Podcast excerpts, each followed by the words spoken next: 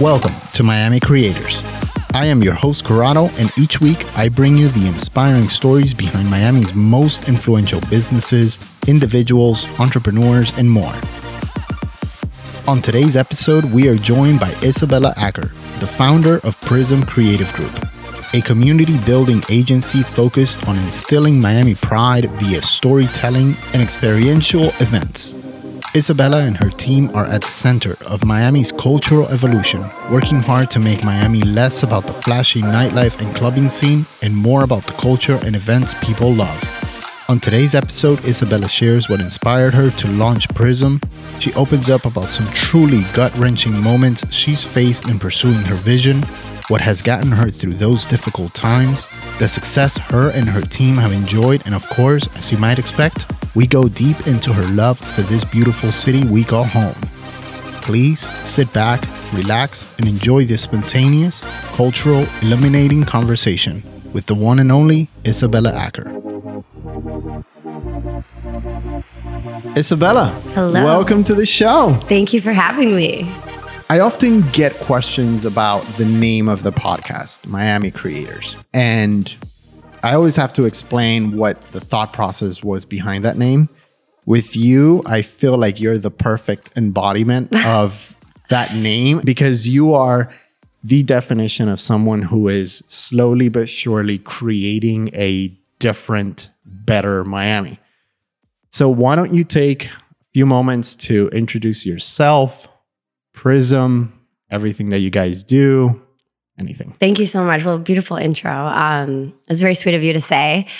And I like the creator analogy too, because I think people sometimes make it sound so much bigger than it has to be entrepreneur and business plan. And I think in the end of the day, when you have a strong desire to uh, have an idea, bring it into the world, you just, I think it is that simple. You kind of manifest that into, into life. But yeah, so people call me Izzy, um, but um, the founder of uh, Prism Creative Group, and we've really worked within the last um, four years to find what does it mean to bring quality of life into Miami, and it's this kind of bigger idea that falls into many different things of you know, riding public transit and supporting small businesses so we don't live in a Starbucks world and nothing in Starbucks, but you know, it's all about empowering the the local entrepreneurs in a lot of different ways of what makes a city so special. Making culture accessible. You know, we've really identified eight different pillars that allow us to be kind of a mission aligned agency so that we don't have to be a boring agency that just takes on client work. I mean, I never set out to do that. And I know, you know, my whole team, they're all entrepreneurs in, in their own ways too, you know, and I think when you can feel like you can take on client work, but also better your city, you feel very um, invigorated. And so we've coined ourselves as community building, which of course I feel like we haven't really even scratched the surface of that. I feel like it, it, we have firework effects of that in different versions and the things that we do, um, which naturally large scale events do that. But you know, when we travel, we we all pick up on the small things like, oh, that barista writes the girl with the nice smile on the coffee or someone who like remembers your names and your kids and what's soft, you know, like little leagues they go right. to. And so I think understanding community on the very like psychological levels of people just feeling more human. And in Miami, sometimes you have a hard time connecting to that, you know, and it does feel like the values are like 180 because the city was built on sometimes this optics of nightlife and you know fancy pretentious you know garbage like yeah that, i mean it's fine yeah. you know i think miami needed moments of that but the problem is it, it, created so much of its identity and miami has completely outgrown that you know right. and i think everyone who lives here we all are like of course you know ocean drive you don't know uh, you know a true miami experience with nine other neighborhoods and so i think we always say it's kind of just like a misrepresentation of of information and then when people have it they're like oh wow this is the true essence you know right. but i think eh, any city that's heavily uh, has so much tourism lends itself to that misconception you know the the idea of you being this almost kind of like hidden force behind Prism, and Prism also being sometimes the hidden force behind a lot of experiences that people are having. Sure. Those two dynamics sometimes means that people may be enjoying the fruits of your labor, but may not necessarily know what Prism is or Sure. who Isabella is and everything. So, No, what, that, yeah, what is and, Prism I, and I love about? that's a cool way to look at it because we we try not to always make the narrative about us because I feel like at the end of the day, if you really dig something, you'll do the research and. So, in you know, the basic is we are a community building agency, um, very mission aligned, working to rebrand, re-identify Miami. Sometimes is on the tourism standpoint, right, as we know it, and then really making culture accessible. For example, um, I mean, making culture accessible, right? The event I just was showing you, the City of Miami Beach powered, you know, an event series on Ocean Drive, of which can be a little daunting, you know, like locals don't, there's a deep psychology as to why people don't go to Ocean Drive anymore, you know? And so I think that there's so much appeal to the beach, right? Like we want to go, but nobody wants to be price gouged. Nobody wants to feel like they're going to spend $60 and they haven't even started their night yet. You know, there's a lot of things there that I think nine out of 10 times I go on the beach. I'm like, why did I do that? You know, and you want to be outside, you want to enjoy the palm trees, you want to enjoy our city, the pedestrian life. There's so many things that get to have its appeal, but I feel like it's lost its way a little bit. And I think understanding how you can achieve these things through either experiential community events, uh, marketing and storytelling, creating a narrative beyond just a one time firework effect. You know, you want to be compared to major cosmopolitan cities, but, you know, Miami is so young in so many ways and hasn't had things are just arriving for the first time. I mean, our coffee shop culture, I think, arrived 10 years ago. You know, yeah, the cafecitos were here, but Right. you know, Panther and and what that all meant. And, you know, in so many cities that's been happening for so long. So I think where community congregates in Miami has been also feeling pretty new in in in different ways. As someone who was not born and raised here, I, you know, I wanted so badly to go to a house party in Kendall because that felt like what Miamians did. And I'm like, where can I meet these people, you know? But it was felt like that's the real Miami, Right. you know? And so I never like got to meet, have that experience. And I will always, I'm like, please somebody invite me to a house party at Kendall, you know, because that feels quintessential. But um, I think, you know, you can achieve very much bigger things, but also create a little bit of like humanity in the stuff you do. Right. You know, and I think everybody rem- like needs to remember, we're not talking to brands, you're talking to people. And so, what's a good example of a recent event or project that you guys have worked on Yeah. that you believe perfectly exemplifies what you're trying to do? Sure. I mean, I would probably say our our small business arm, Support Local Florida, has been very much aimed to create a dialogue, help small businesses, and actually change kind of some of the um, civic bureaucracy on what it means to open a business. So when we created the Miami Flea, uh, I guess it was about three or four years ago for the Arts and Entertainment District we had no idea the explosion of, I mean, every form of artisan you can imagine soap makers and jewelry makers. I mean, eh, things that just was like, oh my God, we were getting 800 applications a month and we could only accept 100. I mean, it was truly something like, wow, this community is here and I don't know how we're just finding out about them. And so when we realized that and we started to kind of just get to know these people more and understand, and it's like, oh, we can never afford a, a brick and mortar, you know, we'd have to sell like, you know, like on Amazon to be able to produce enough to have, pay rent. And then in addition, the permitting process is so complicated. And so hearing a lot about what people went through, I mean, horror stories, even like some of my favorite restaurants, nine out of 10 of them told us, like, if we knew what it took to open in Miami, we wouldn't have done it. And, you know, they spent a year and a half in these offices and bleeding money and just like permit runners. We began to like understand what that actually meant from having a really cozy, awesome coffee shop to like the very brutal backstory of what it took Yeah, for to somebody see to, the produce that. underbelly of the Yeah. whole machine, right? And so, of course, we've never lived that experience, but I want to be a consumer to the fruits of having those kinds of businesses in Miami. And so we were like, okay, first, you know, we need a dialogue. And we started looking and we wanted to be able to just like funnel these people to somebody. But then I, we were like, how do people navigate? How to support small businesses in Miami? And, you know, there's all kinds of chambers and official directories, but the value becomes that somebody vetted it, it's curated, the products are great, the people are awesome, the service is good. You know, you need that input very much when you're at a decision fatigue yeah. of just somebody telling you, like, trust me. You want to be, yeah, you want to be able to turn to someone who you trust. Totally. You know, and we do it day in and day out. Totally. You want to go out front somewhere to eat, you ask your friends, hey, Absolutely. where's something good? So, I yeah, mean, you would trust a friend over anybody exactly. else. And so we built the curated business directory with over 350 businesses, um, 13 different categories so that people can just better know how to support. You know, as an agency, we get asked, like, oh, can you guys, can we use your local printer? And rather than have the transaction go through us, we rather just connect them to our awesome printing company or design. And so it became this thing that it was actually like, wow, what a great resource to just set. And then it totally became uh, kind of like this larger than life thing because then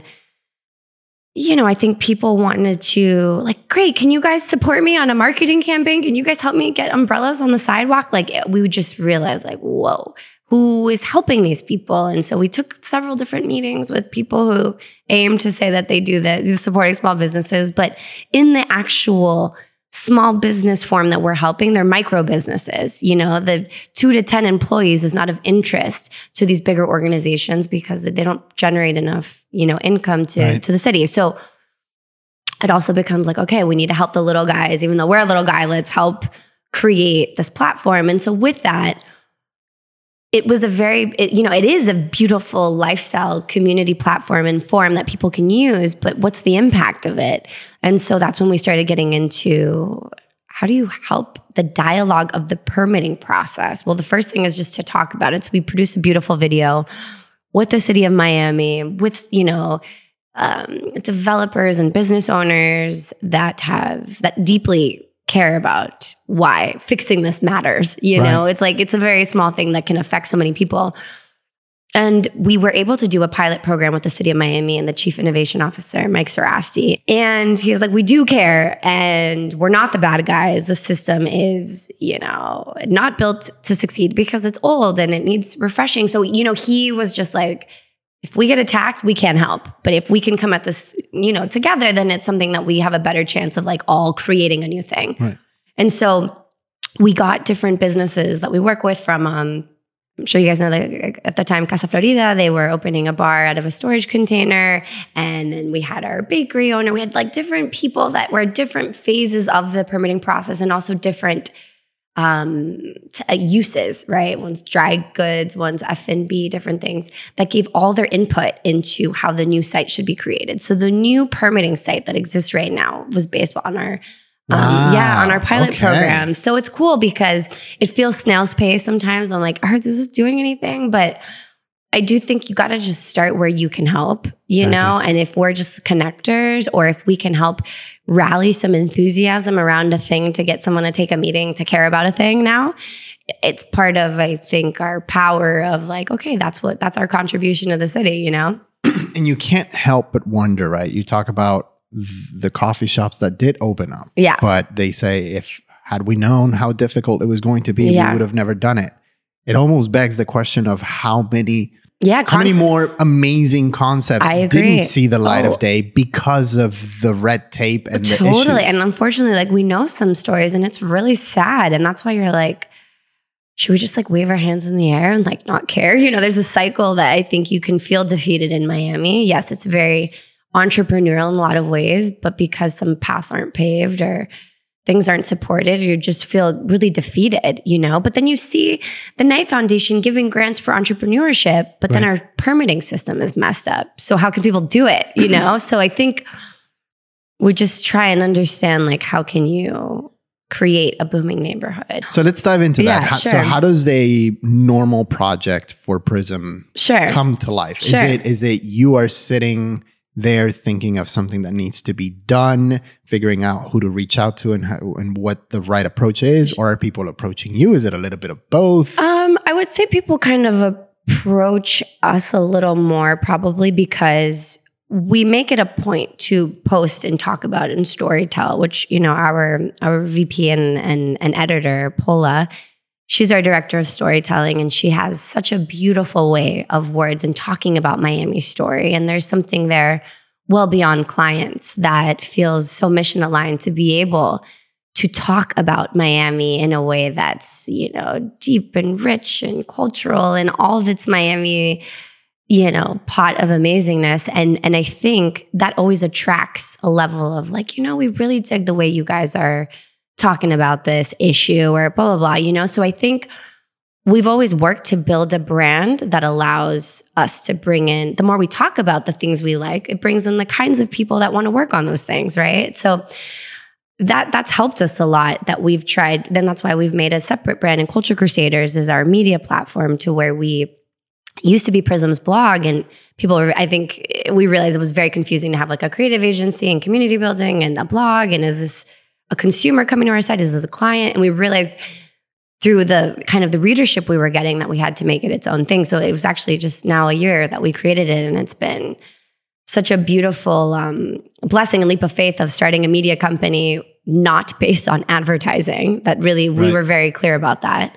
Um, just because we felt the need, you know, there's Miami New Times is great, but we wanted to build another option. You know, we just wanted something that didn't feel like it had to be driven by sales. And, um, and so it's allowed us to step into the spaces, um, you know, that we really enjoy. And so I think, when we get approached, there's so many different versions, right? Is it a marketing campaign? Is it events? Is it consulting on on campaigns and how they format their budgets for their neighborhoods? I mean, there's different versions of it.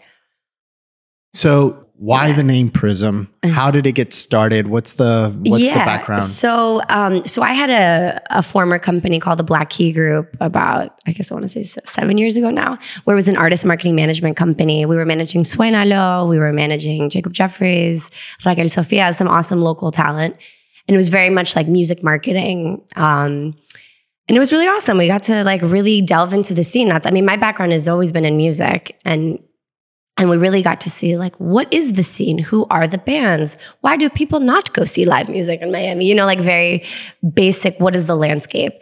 And we got to do some really awesome work in the company but we weren't able to like change the scene. And we realized my former business partner that we were very passionate about that and you just can't if you're on tour and you're doing all these things. And so she ended up moving to Vancouver and it was kind of a perfect time to just start a new company. And so Prism really came out of a 2.0 of that of okay rather than just music let's make this uh, an entire agency built on uh, you know supporting the like the little guy the championing the underdog the micro communities like you just you realize it was like oh we could do outdoor movie nights and you could do markets and you i mean it just was something that kind of opened a whole nother um, arena of of places to play in and Prism came from, I mean, because the black key was the black piano key, and there was many like you know uh, versions of where we kind of landed on that before the band. We, I, I thought of Prism of, of it being like, you know, when the light shines through, it's a spectrum of of of colors, and it feels like oh, dispersing a spectrum of colors and sound. And when you're thinking of a company, I think you're trying to think of a symbol, like what can this really be? And it just felt like a light working kind of company that could like do something really cool with one piece of light you can do so much you know? And it sounds a little like woo woo but it, it, was very much of, of like let's create something that feels people can really resonate with. So you talked a little bit about your background let's give the listeners an opportunity to know more about sure. Izzy. Okay, yeah. So give me a little bit about your background. Where so, did you grow so, up? Yeah. You're not from Miami yeah, originally. Yeah, born so. and raised in Atlanta. Okay. Um, and I went to an international school, so I I was speaking, I was reading Pablo Neruda in English and in Spanish, like in seventh grade. High school was a lot harder for me than college was. Um, so I grew up bilingual. My my dad's American and my mom is a citizen of the world, but definitely I grew up with my mom being like, hola, mi amor, and my dad being like, hey, darling. You know, my dad's very Southern. So I've always been a medley. So where is your mom? Well, her blood is Lithuanian, but she was raised in South America and okay. she she grew up in Santiago. She grew up in Buenos Aires. I mean, she grew, she was such a nomad, but she was born in Shanghai, which is why the story, wow. I know. She really considers herself, herself a global citizen, of which I've naturally adopted that too but yeah, I mean, culturally, my mom is is is you know South American in a lot of ways. But um, and you know, I lived abroad. I lived in Barcelona and spent summers in Uruguay. So I, I've always felt very um, from neither here nor there when people ask me that question. It's always confusing. I'm like, that's loaded. What version do you want to know? You know, because it's like your blood, your geography, your culture. Right. I need more context of what you're asking me, you know? Right. So, I mean, that's kind of like my backstory. But I, um, yeah, I came down to FIU for hospitality school and, and I, you know, I saw Miami in such fresh eyes of like, wow, Miami can be so entrepreneurial, you know? And I think where a lot of people felt really defeated. And when I first met a lot of people, like, oh, that's the way Miami is. And I just saw a different version of that, you know, because I saw it was such, you know, like a twinkle in my eye and like, wow, you guys don't understand how good you have. Like people are so embracing of so many cultures. And, you know, it just, I saw kind of like all the the positives so quickly. And I think when you grow up here, you just you take it for granted. You know, yeah. you see it and you're like, yeah, of course. yeah, know? if you're if you're often driving across 195, it's easy to take it for granted. But yeah, and I and I get it, right? But I I also am like, to me, what a beautiful quality of life to be able to speak in two languages every day. Yeah. Like I love that. I love when people don't talk to me in English. Some people some people hate that, and I'm like, it's just so for me it feels like people are trying to connect with you immediately and you can you can untap a different level if you can talk to somebody in their native language, you know. And because I live in both worlds, I I feel like I naturally feel more connected, you know, to my barista or to my, you know, my friendly encounters in the elevator, or whatever it may be. And it feels um I don't know. It's just it's it's such a quintessential Miami moment to have that, right. you know. And I and I don't take that for granted, which is also why I live on the beach because every Miamian knows if you do not live on the beach, you do not go to the beach. right. Which is such yeah, a shame, right? I it's know. So beautiful, I know. world renowned. And the I locals know. have this thing of like, well, we just don't go to the beach. Well, I know. Part of me is like, I get it. It's a logistic, it's a hassle, it's a parking, blah, blah. But like, I live in North Beach. It's super chill there. You can always find parking for the most part. Looking back, has this always been a constant in your life? The culture, the music, the arts, or, yeah, or mean, was there a particular moment where you recognize yeah, it became a part of you? Yeah, that's a good question. I mean, I know when I travel, these are the kinds of experiences I look for. I'm, I'm just deeply curious, you know, and I think if you have some curiosity, you know, I always say, like, I, I'm the type of person who would go listen to an obscure band in Brooklyn because I just think there's some appeal in in the discovery of music. And I know not everybody like that doesn't always interest somebody, right? Which is why in Miami, you know, we always try and adapt our events and our themes and our concepts based on some of the obstacles in Miami. And sometimes people don't want to drive 30 minutes, but if we now have just themed the event to be a Motown get down, and you don't need to know who the band is playing, but you'll discover and you'll find out that the band's been playing in Miami for 10 years. It creates a different level of like, oh, knowing your city re- richer and deeper. And, and I do think the theming and the concepts of our events have been very much to bring some of the more passive consumers out. We that's why all of our events are also free. We worked really hard to maintain that. That's become like a company policy and people kind of sometimes like, "Oh, can we charge?" I'm like, "What's the point? For the 2 grand you're going to get for cover, um, just invest in it. You'll get double the amount of people and assume it's a barrier to somebody that you're trying to bring people together, you know? And I and I I'm sure it can merit a cover in different moments and narratives, but we rather just be that one uh, person in Miami that can really focus on we want to just do free outdoor events, you right. know. And I think that in itself has become like a niche of what we enjoy so much about traveling and like you know the town square and being able to interact with people at a park. I mean, I I deeply crave that culture. I I so wish Miami had more of that.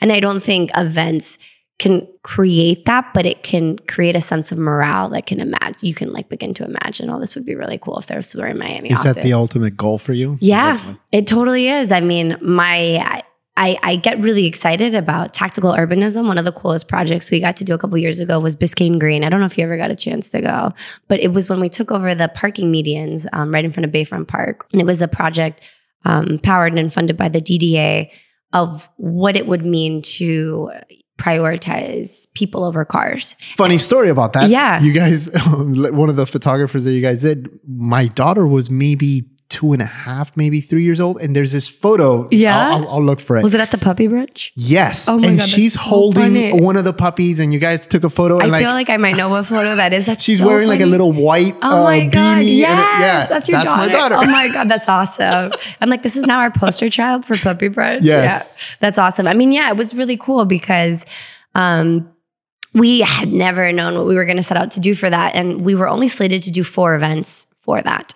We decided to do 18, and the reason why is because we felt like it was such a big case study for the city, and it was like, you know, it was very much like a a beta of like if Miami had something like Las Ramblas or Embarcadero or you know like different places in the city where there's such heavy pedestrian life, um, could politicians and, and people funding really get behind this? And so we programmed 18 events, which brought over 20,000 people. Was a beautiful case study. It won many awards of like, you know, different public space projects. But I know people don't believe in ideas. People need to see the execution. You know, people, it doesn't matter what we say in our head. Test of, you know, proof of concept is critical when you're trying to build a case about making something important. And we just felt like if all these different entities were coming together to build this, like we really want to show that like Miami would want this. Granted, Miami is like deeply political and I don't know if it will ever happen, but um, there's some optimism we always feel. But half of the battle is making somebody feel something, Yeah. right? And I, I can tell you, I, I mean, as we just found out, I Yeah. went to this well before we ever Yeah, met, awesome. and and I remember looking at my wife and telling her, "Man, this is so cool. Oh, this that's is awesome. like." Why aren't there more events like this in Miami? Why don't we have more of this? So yeah. just that level of of response from people is it's I think half of the battle. Yeah, right? no, I, I agree. I mean, it, of course, the morale is is so critical. I think when you're talking about Miami creators, right? I think, and I I use this a little bit more in music context, just because I I know so many bands. But um, if bands feel defeated to write music and to perform because they don't feel like anybody's listening, then you know we live in a city where it's it's more dull because we don't have that, you know. And a lot of the musicians I do talk to, that is the problem. People in Miami talk, people don't care. They're playing in hotel lobbies. A Grammy Award winning artist is playing in hotel lobbies and you know, there's no culture on what it means to respect a musician, which is actually why I don't know. Did you ever go to the listening den? No. Okay. I would say that was probably the coolest thing we got to birth because our partners in that um, Ace Props house. Have you been Mhm. Ace Props? Okay, Yes. cool. Now, a lot of people haven't, if they didn't go to this event, don't know it because it's not open to the public. It's very industry facing and they shoot commercials and do all this fancy stuff and they're amazing and have been in the industry for 20 years. But when you walk in there, you're like, oh my God, where am I? It's a Hollywood prop shop. There's mannequins and there's really like uh, vulgar neon signs that scream at you and like all this awesome stuff of like, who did this? Yeah. You know, and you meet this awesome couple with Stephen Liesel, who are total, you know, misfits, of which I we love them, and what it would mean to create like this really special concert. And I think we we we get very excited Are you about still Yeah. doing that? we're not because it was a sponsored driven event. So we did four of them and Minnie was our was really we always said thank you Minnie for powering the dream, you know, because it very much was that. And for somebody tuning in that doesn't know what listening Oh yeah, was, sure. give- give yeah, very, little the bit of- brief story is that it is a, it was aimed to be a no phones or talking concert series of which you know, we made little house rules and it was like, keep it in your pants, your phone, that is. We'll send you photos and videos later, you know, or like, shh, respect the musicians. Like Right. they're putting their souls on stage, you know. And we did these like really cheeky house rules that tried to set the tone a little bit to I understand if people don't always get that that's kind of normal in other cities, but if we can help create the culture, that'd be really cool. We had some improv actors in the audience being like, wow, awesome conversation. I'll take it outside, you know? And there is something I think that if people feel like when you walk into a church or a library, you're like, oh, I gotta be quiet. We wanted to create that, you know? And I don't know if we fully achieve that. I mean, there are some photos where you see just like everybody listening and it's really special. And I was definitely crying when I saw that. But of course, there's always like people being like, you know, we really tried to respect the house rules, but the guy in the back was just really loud.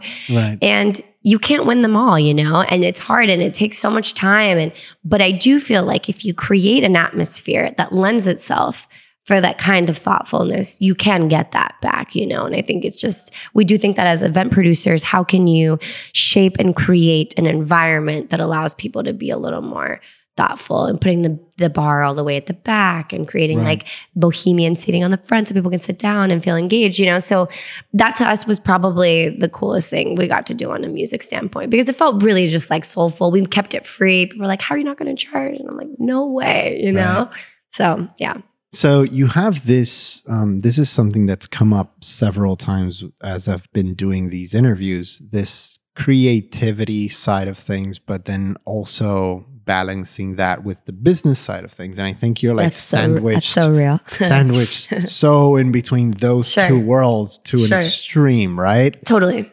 If you had to identify as one or the other, which one do you think would it be? Would you be a creative person that happens to be in business, or are you more of a business person who happens to be in the hmm. creative mm. space? You know, it's a great question. I feel like it's it's a muscle you have to flex, you know, because I d- naturally feel like yeah, you come up with an idea and it's creative. I don't think more in ROI. Actually, never think in numbers. But I've gotten. I feel like you just get more savvy as a business owner to make calculated risks, you know, and I think that's really the dance is how do you kind of like surpass your last dream, but like without jumping out of the plane without a parachute, you know? Right. And and so we would love to do more listening dens, right? But talk about the business. I mean, the production expenses were insane. They were probably like 20 grand because both teams you know we're bringing we're recording these songs um, through audio and video and we actually did music videos out of them. We do all the um, market i mean like all the things. That we brought talent from other cities. We brought talent from tel aviv you know? And we always wanted to keep production. We never wanted to compromise on the production budget because we're like, this is like you can't cheap will be cheap, you right. know. And so everybody deserves to get paid. Nobody works for free. I don't believe in that. I don't. I don't do stuff for free. And so our expenses were really high, but it was with the sponsor. It makes sense. You just basically even out the cost. So that's how you kind of yeah. try to balance that creativity or that spark or totally. that idea with the business. Totally. And the same with, you know, Culture Crusaders, which is its own business model too, because it's very much a media platform, but storytelling is the main objective.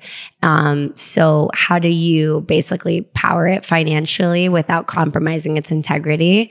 And so, because we're all about promoting culture in Miami, it's like the cultural organizations is the backing we need. You know, right. we want to support if you were to have a mixer that's, you know, down the street at an art studio or whatever it may be, we don't want you to have to pay for that, you know. But I think there's, we need to have kind of the bigger whales fund the dream for the platform, you know, right? right. So I think um, understanding where your objective is and where you can make your um, bottom line. And that's the thing. We've never wanted to charge consumers, which is why our events are free.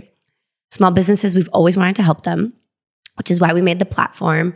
And for um, most of our client events, we don't charge any vendor fees and they keep 100% of profits. Like we're very much about, right. you know, the soap guy needs to sell like 30 soaps to make for the vendor fee. like that's so not fair, you know? Right, like yeah. think about their just like their own business. So I think understanding um, when our client target shifted, our business shifted a lot of ways, you know. And I didn't know anything about real estate or developers. And it was funny, I have walked into meetings and they're like, okay, the girl with the nose ring is the one that we're gonna listen to, really? you know? And I'm like, you should be happy. I don't know about your world, you know? And it was funny. I just left Live Nation at the time because I, for a period in between my old company, I worked, I was the director of marketing at Live Nation for, for Florida. And they were like, "So what do you do? Who are you?" You know, and I was like, "Well, we." I just marketed Dave Chappelle concerts, Lana Del Rey, Queens of the Stone Age. You know, I was like, they're like, we don't know who any of those people are. I'm like, that's okay because you're not the demo of what I'm right. trying to do. You know, and I think there's a level of um, I think it's good to be in rooms that you feel kind of like an alien because at the end, I mean, we had a huge value add in, in kind of what we did in that neighborhood because we just had a different approach and we were able to give them some context about like this is what's going on in the Miami community. Like there actually is no outdoor concerts. Like what do you mean there's no outdoor free concerts? Like people don't understand that that's really just yeah, I mean, you just can't find a series that's on a continual basis in Miami where your friend's coming into town and right. like, you know, and you would expect that to be here. so that's you know, those are some of the challenges that you've faced uh, since doing all of this. And, Yeah. You know, you're very successful at what you do. And as we all know, success is never a linear Yeah. Oh, kind of by no means. trajectory. So, Had a breakdown One of the in my car I- two hours ago. one of the things that I like to highlight that I think is important for people to understand and for for us to talk about is what are some of those challenges, those failures that you may have experienced along the way? Sure. What gets you through them? Because I think it's it's easy for people to see successful Yeah. people and think, well, you know, it must be nice. it's like, what's But the dirty laundry? But you often don't get to see sure. the struggles along the way. Yeah. And so what are some things that come to mind in terms of Man, man, there was a really bad one about a couple years ago, and I, um, it- you know, it was one of on the premise of like somebody promised us that they were going to, you know, front all this money, and I mean, I guess I could just talk about it. I just feel like it's, it's one of these things where we had booked Charles Bradley at the time, who was alive and well. We had booked. Um, just like some amazing talent. And it was something that it was very much my name on the whole thing because I was doing it through some relationships and the guy like I mean he was a he was a friend and he was a colleague. He was our bar operator at the time. And he's like I got all the money. It was for Basel it was 2 years ago. It's called the Lost City. And it's so ironic because it really was lost. It never happened. But um but yeah it was one of these like very ambitious Basel events we wanted to do. I mean everything we ever imagined on steroids with headlining talent Miami's best food lounging chilling all of that. Um, and the guy went MIA, and I had legal contracts with my name on it. And I had to pay the 50% of all those deposits of talent that never made it to Miami. And it was heartbreaking. You know, I like really learned the power of like an agreement between somebody you really trusted, you know, which normally I, I I'm pretty savvy in the sense of like even just uh, being in tune to someone's character, but this guy like fled the city. It was a very crazy story. Wow. Yeah, some people like still hate this guy because I was one of many casualties. But um, So what's going through your head? oh man, it was brutal. I I mean, I was it was tears and tears of like, how did I get here? Like, how did I allow this to happen? I mean, I was it was it was one of these like, whoa, is this what my life has come to? like, should I be homeless now? What's going on? You know? Um, and it was really crazy, but it was also really beautiful to see how many people came out to to like. I mean, obviously my my close colleagues and friends that knew about this. I mean, they came into the office and we were trying to find a way to book this talent. And I had the old um, owner of the Vagabond, Carmel, was here, and I, the, the you know Della of the Wynwood Yard. There was so many different people that were like, let's just see how much we can salvage of this, so you don't have to pay for it, you know. And you know, it, it was a it was a huge financial loss of which I learned obviously so much, and it was a hard blow to take. But I do think there's very basic principles there that you just trust people. You know, sometimes with people that you know you've been working with for a long time, and it is business. And how do you compromise or keep the integrity of still being human, but also kind of being transactional? Right. Like, and I say sometimes, like, excuse the formality, but you absolutely have to uh, protect yourself, you know, and protect your team. And that's another thing is, you know, I, I realized early on, like, well, this isn't just me anymore. I'm like really, my team is my family, and I and I will protect. And whatever decision I take, you know, I'm the captain of the ship. Like, oh God, you know, it's Titanic. Everyone look for a lifeboat, you know. But of course, luckily, like it never it never got to that. But I think that there are levels of responsibility you begin to realize that it dawns on you, like, oh wow, this is all on my shoulders, you know. And I felt, of course, like very supported, but it's now a mistake like I've never ever made again, you know? And well, let me let me add something to that. Yeah, so you got screwed over by somebody in the community, Yeah. but at the same time, that also presented the perfect opportunity for other people in the community Yeah, to come that's- that's in always and what's support beautiful, and yeah. everything. So it comes it's, it's always like really, it, it is a very beautiful feeling of like, well, when stuff gets really bad, who's there? And I felt Right. like I had so much support. It was amazing because people saw that, like, you know, like we're not bad people, we're not trying to do bad things, but it truly was my name on the line and like, you know, every entrepreneur has different versions of that. But I think because I always try to be very human about my transactions with anybody that I'm doing anything with, um, it lends itself for these kinds of moments of like, you know, are you trusting someone's word? Are you going to get it on paper? And I think when they're such big commitments, you again, you make better calculated risks every year, you know? So yeah, that was a big one. What are some of the biggest Getting? PTSD just talking about it. like I hate talking about it because I was like, oh god, that was such an intense moment. My throat's closing. Wh- What are some of the biggest influences that, looking back, shaped you? Influences. Oh man. I feel like, you know, there's a company in Miami I've always been really inspired by. I don't know if you know them. Do you know Radical Partners? Mm-mm.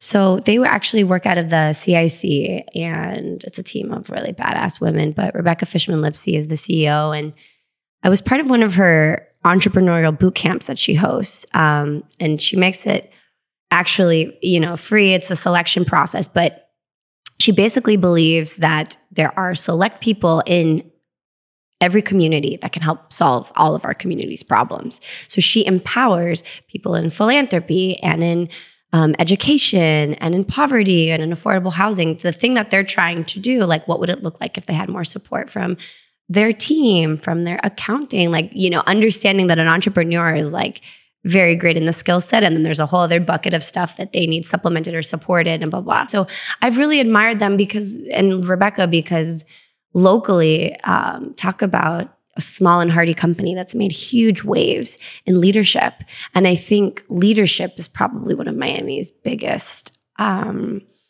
opportunities and and deficiencies, right? Like in any conversation you get in, it's like I think it really starts with there, you know, and those people change those conversations or change rooms or change laws, you know.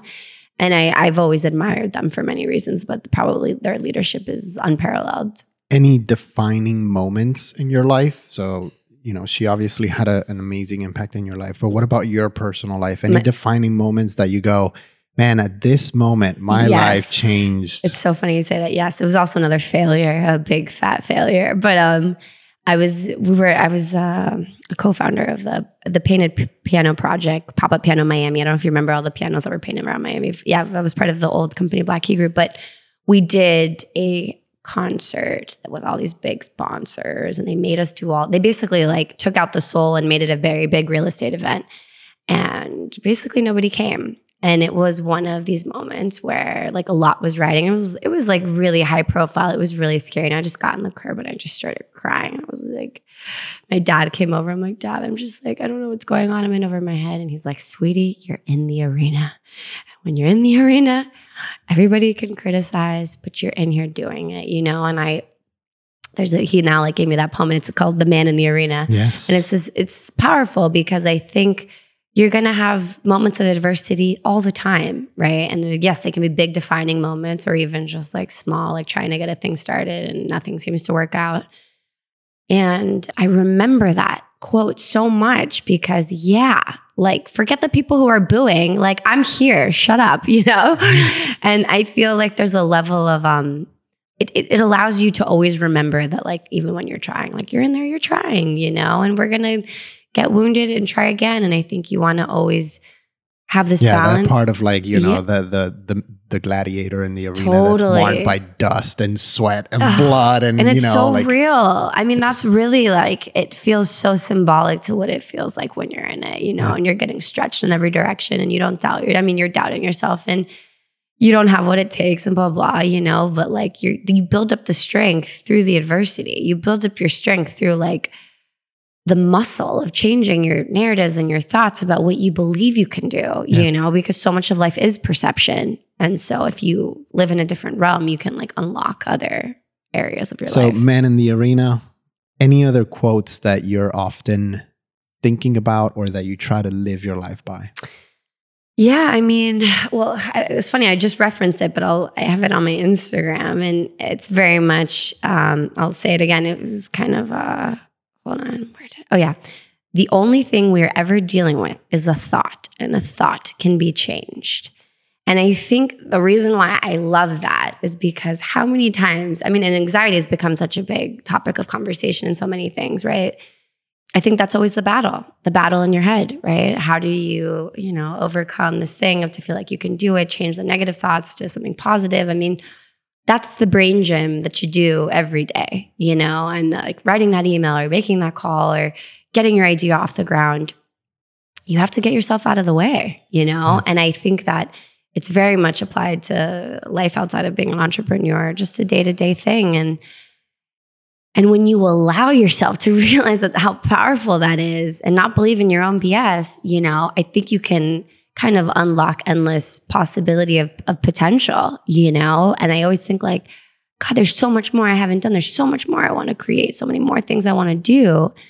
And I love to live in this like limitless abundance of possibility because that feels like, yes, everything is a yes, everything could be real, everything like who says this, who says that, you know? And I think there's just so much empowerment you can get out of that, out of feeling like, you can create your life. You're not a tree. You can move. You can do whatever you want. You You're know, not a tree, you and can people, yeah, I people- love that one. because people feel so stuck. You know, and it's like it so starts with your thoughts. Yeah. So I do feel like there's something. It's very simple, but it's very very complex in how we live it. You know. So going back 10 years or you know, 10 years or five years, however, you know, maybe at the start of Prism Sure. or at the early beginning, if you could go back right now and give yourself a piece of advice, what's something that you wish you had known back then? Oh man. Um it's just it's not that serious, you know. I think everything heavy's always felt like these wounds that you bring with you and it feels heavy of like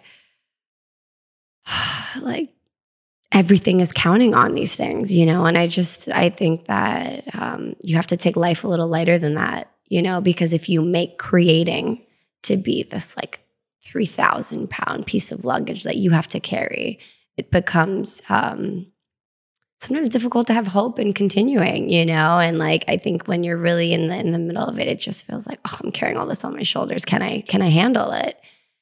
Bringing in the lightness and, and, and creation as a level of kind of what we were talking about before, which is the purpose to create is for the expression in itself rather than putting so much on the outcome. Um, can change can make a difference between an idea and just starting you know? And so I, I think that i i i really put a lot of emphasis in that because anytime we're talking about stuff and it's like well what's the point? I'm like well the point is because we just want to express it and we want to talk about it you know? And and i think there's a level of um richness in that because that is the quality of our life you know is what we get to put out into the world. And if you always have to have a point then you might not do it you know? What about the flip side? If you could go forward 10 years into Mhm. the future, Izzy from 10 years from now is coming back to today and giving you some advice to you today. What do you Mm. think? What's a piece of advice you think you need to get today? work on a business plan. I don't know.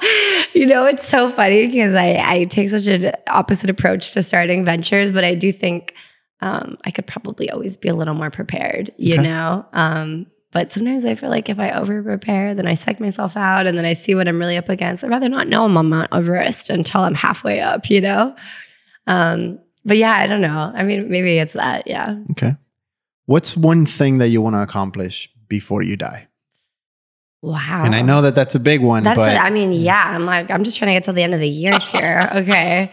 get to the end of the year. yeah, right. Okay, before I die, one thing I want to accomplish. I mean, I have a real, real public speaking fear, which it's funny because I say yes to doing podcasts because I deeply love the dialogue and the intimate conversation. But I say no to 99% of speaking engagements because I not only do I like I just I don't enjoy the anticipation of knowing that I have to do it. My palms are sweaty. I like I hate everything about it. Granted, I love to share and talk and talk about stories and help anybody like kind of like looking for insight on not that I know, not that I'm an expert, but whatever, just someone's story. Um, but I have just really hated it. And part of me is like, God, I gotta get over this. And I'm like, but why? Why do I have to get over this? Why can I just live with my anxiety about public speaking, you know? Um, but I do feel like I probably could unlock a level of um, I don't know, just like feeling a little more um anybody who needs to hear the story of whatever version of what I can say that could help somebody brings me joy. Um, but I, I feel like in the current form that I'm in, I'm just like so scared about it. one thing I'm that I've personally gone through, I Yeah. did um are you familiar with Toastmasters? Oh my God, I couldn't even say my name at Toastmasters. That's how bad so it was. I, I, went left. through I went through. Toastmasters. I Good did the whole you. thing and Good everything. And I I would highly recommend Really? you you just put couldn't. yourself through it and Ugh. even if you just bomb at it, the most powerful thing that I got from Toastmasters is the fact that I can get in front of any group of people, and I may not be able to deliver Sure. TED Talk level Totally, speech, totally. but I know I will not freeze or bomb. Good for you. That just removes all the Good nerves. for you. And so then That's that awesome. opens you up to I do deeply envy you. these other things, right? And so Yeah. highly, highly recommend. Well, I yeah, I need to give it another go because I still have trauma from the last time that I went. I couldn't even say my name and I left. Like it was like that bad. I was like, I'm a lost cause. What do you do for the lost causes? You know, that is awesome. I don't. I guess there's something around feeling like judged that feels like it really resonates with like just. You got to you got to jump into that stuff. arena. Totally. I don't want to be in that arena. I like my other arena where it's nice and cozy and scary. So one thing that I like to do in all the episodes is a segment called Miami Rapid Fire. Oh God, I'm gonna fail. This I already one know. you have No, to. no. I mean, th- you're you're rolling in here with lots of street cred in terms Oh, of Miami God. Rapid Fire. So, You didn't prepare me for this. um, quick questions. First thing that comes to mind Okay. about Miami. So, Izzy's favorite food spot and dish in Miami. Zaika, the chicken tikka masala. It's the Indian restaurant on 123rd, and it's freaking awesome. I don't know if you're into Indian food, Okay. but like without a doubt, hands down, so yummy. I celebrate my birthday there. Perfect. favorite way to spend a Miami weekend? oh, on the beach, on the beach. Um, uh, probably. Do you want like the whole day or just like? Give me the Oh, highlights. yeah. Okay. Um, I get my, it's definitely on my neighborhood, biking down to my North Beach coffee shop, Cachito Bakery. Um, get a ham and cheese croissant, cafe con leche, um, three hours in the beach. And then possibly, if I'm feeling really indulgent, go to the standard, have a drink or two. And then, you know, I think being by the water to me is like the quintessential experience. Day drinking always feels really nice. And then my favorite like Greek restaurant is Bar Meli, which is really fun down here and just tapas and wine and good friends, good conversation. If you're stuck in Miami traffic, what are you listening to? A podcast. Which ones are you listening to lately? Uh, I have a couple of Other than Miami creators, Of of, course. Well, I was going to say that, but you didn't let me. um, generally, like Oprah's Super Soul Sunday. Um, I listen to TEDx, How I Built This. Um, sometimes Lewis Howes, Aubrey Marcus. I have like a, a rotation. Any Miami businesses that you or people that you think are worth mentioning that you want to show a little Oh bit of love God, the to? and I know, so I know, you have an entire website for it, right? I know, like, don't make me call it one of my children. oh my God, I love them all. Don't make me do that. Really? Like, you want me to, what about like, there's a lot. Um, well, let's just put it this way. Yeah, I'm, What overwhelmed. is I'm very overwhelmed what's a that question. what's a business that you would say everyone listening to this should visit by the end of the year? Okay. Um, so there is a beautiful family-owned uh, Argentine restaurant in Little Haiti called Sur, and they have some of the best empanadas I've ever had. Not just in Miami, but like ever. Everything is, um, you know, uh, cooked to make to be made, and like they make literally when you're eating the empanadas, you you have the dough on your hand. I mean, it's like really awesome Wow, okay. and uh, they're just you know they're just like this lovely couple and their daughter works there too and it's just it feels so like you're supporting their dream which i always feel like is part of why i enjoy the food a little more you know? Okay. um, and the ingredients are super fresh and everything's awesome. But yeah they're kind of like an underdog. Not a lot of people know about them. Sticking with that underdog yeah. um, theme, Miami music act or band that everyone, as soon as this episode ends, they should look up in Spotify or anything that that you want to show. a little bit yeah well there's to. there's quite a few i'm still buzzing from last night we did a buena vista social club tribute so cortadito naturally um, because it's they're fresh in my mind but um, for those of you who know palo they're amazing leslie cartaya is their lead singer who sounds like celia cruz super special um, singer songwriter keith johns love him he sounds like a, a miami jack johnson um, I'll probably send you more. These are what's coming to my mind. But I have Yoli Mayor, who is, you know, um, one of a dear friend, but also I've been working with her for a long time. So many. I mean, there's they're pretty special. I have um, probably I, I can send them to you so everybody can listen to. yeah, we'll definitely playlists. link to Yeah. everything in the show notes so that everyone can find this. Yeah. Izzy, is there anything that we didn't touch on that you wish we would have Um, no, I feel like we we covered the good, the bad, the ugly, the the ambitious. it felt great. I um I really appreciate being on the show. Oh well, the one thing I do want to say. Yes, sorry, I just realized I didn't get to say it.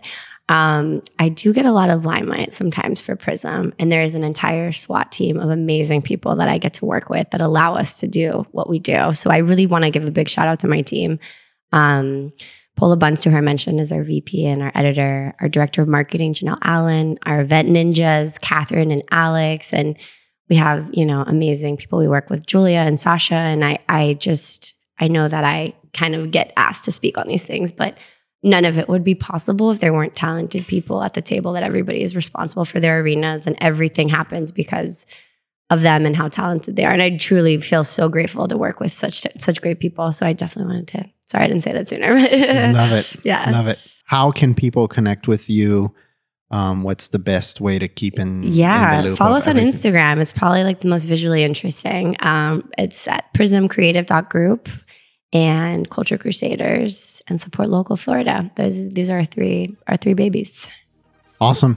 Izzy, thank you so much. No, thank you. How cool. I don't want to take off the headphones. This has been a good like I have important things to say. All right. Thank you. have a good one. Hey guys, this is Corrado again. Two quick things before you take off. One, remember that you can find detailed show notes for every single episode at miamicreators.com. And two, if you enjoyed this episode, don't forget to subscribe, rate, and share this with someone you think would find it interesting. That's it. Until next time, thank you for listening.